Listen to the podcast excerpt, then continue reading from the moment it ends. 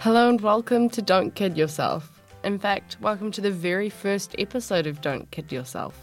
I'm your host, Ireland Hendry Tennant. This episode is focused entirely on the combined oral contraception pill. Today we're joined by my lovely roommate Freya Hope Higginson, and she's joining us today because a little bit later on in the program she is going to tell us all about her personal experience using the pill. But before then, I'm going to give us a brief overview of the pill.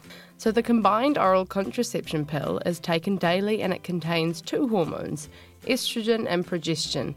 There are two different types of pill one which has the same level of estrogen and progesterone, and another which has different levels. The one with different levels mimics a normal menstrual cycle.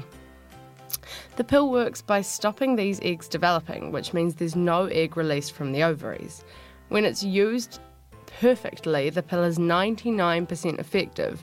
However, when it's used typically, so when used by an average person, that percentage drops to 92%, meaning 8 out of 100 women get pregnant using the pill each year. Now, on to the pros and cons. As most things do, this has pros and cons, and we'll get onto those now.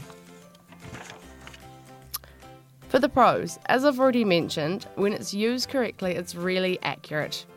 And even when it's not used that well or used by an average person, it's still pretty accurate. It's also convenient and simple and easy to take.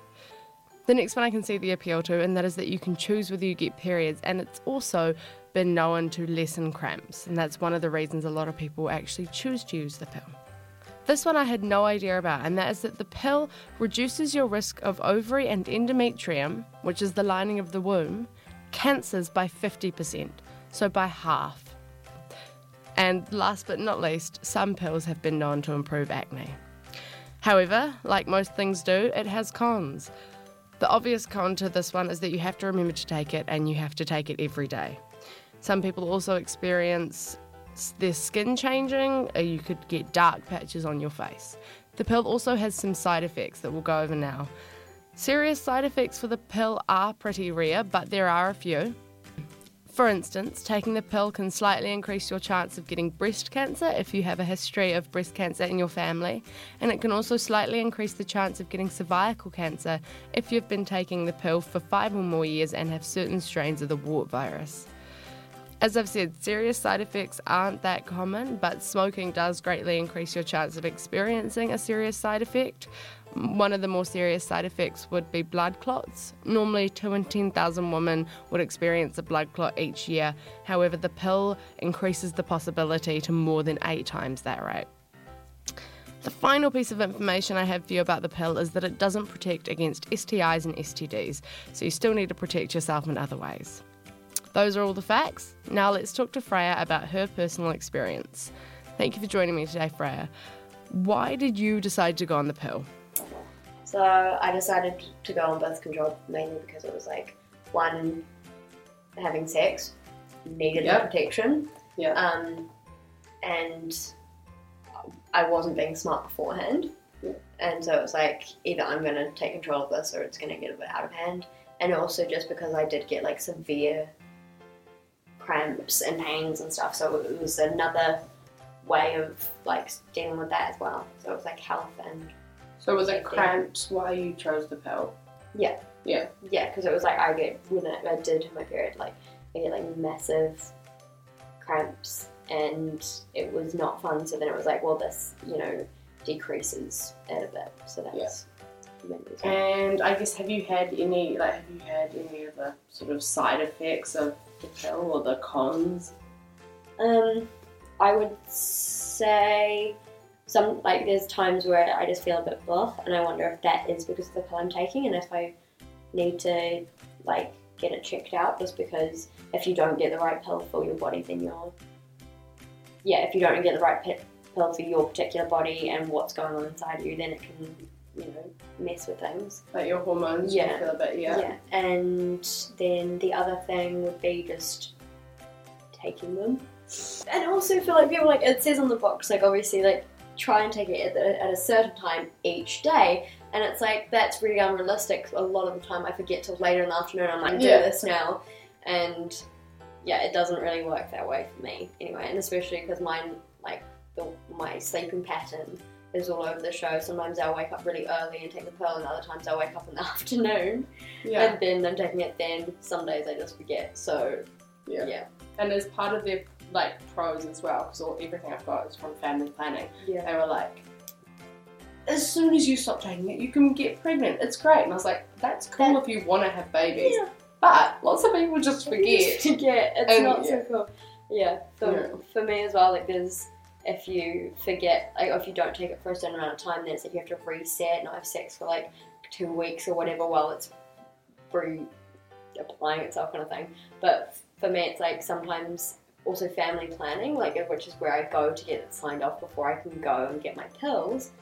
Um, is sometimes just like not open a lot of times not open on Busy. weekends it's busy sometimes you can't book an appointment so then you're just like pillless for a while so then when you finally do get your pills it's like oh shit now I can't have sex for a while and um, Yeah. that yeah there's a bit of a risk and obviously maybe it's just me being slack and not like pre-planning but like I'll go and I'll be like I've got like three months worth and then I'll have a week but in between the giving the next lot where I'm like I have nothing Yeah. so I guess maybe that's why they're making it available over the counter. All right, what else have I got here? Um, do you remember to take it most of the time? Like, do you manage that, or is it most of the time Yeah. I'm not pregnant true? okay. Her partner just said that's reassuring from the other room. we're good we're good um, like, I guess, do you think the fact that you have to take it every day still, like, is yeah that, it, does it kind of turn you off it, or are you still like, okay, I've got all these benefits and I can, uh, yeah. I yeah, it turns me off a bit. I feel like if I feel like some for some people it works really well because they just get into the especially if they have like a really routine filled life and they just get up and take it and they have some time and it just becomes routine. But for me, because my whole life is doesn't really follow a set routine, then it means my pill taking doesn't either. And um, yeah, I do manage to take it pretty much every day, but it's just when and yeah, that's yeah, Yeah. a pain. It'd be easier for me if it was like once a week you would have to take this Yeah. one pill Yeah. sort of for the week. But True. um, Do you think when you went to get the pill, were you told everything you feel like you need to know about it? Like, do you feel like you're really informed about it, or do you think you're Um, not particularly. Like I didn't know what, like the pros and cons of what it decreased and increased like chances of getting and stuff like that. Um, they do. That when you go in first, that they do like set you down and have a good talk about what type of like periods you get, if you get cramps, if you don't, if you need hormonal pills, if you don't need hormonal. Um, and so that's kind of that's good. That's a good part of it. Of them actually kind of like sitting you down. They do ask as well, like, do you within your family, like they go back like, do your grandparents, do your parents have this or that or this kind of cancer or do so that's smoke? yeah. do you smoke? That those all those questions come up, which are those are yeah, that's handy. Okay, thank you so much for joining me today, Freya, and thanks to everyone who listened. This was the very first episode of Don't Kid Yourself. Look out next Wednesday at 3 pm for the next episode and see if you can guess what method of contraception we'll be talking about that time.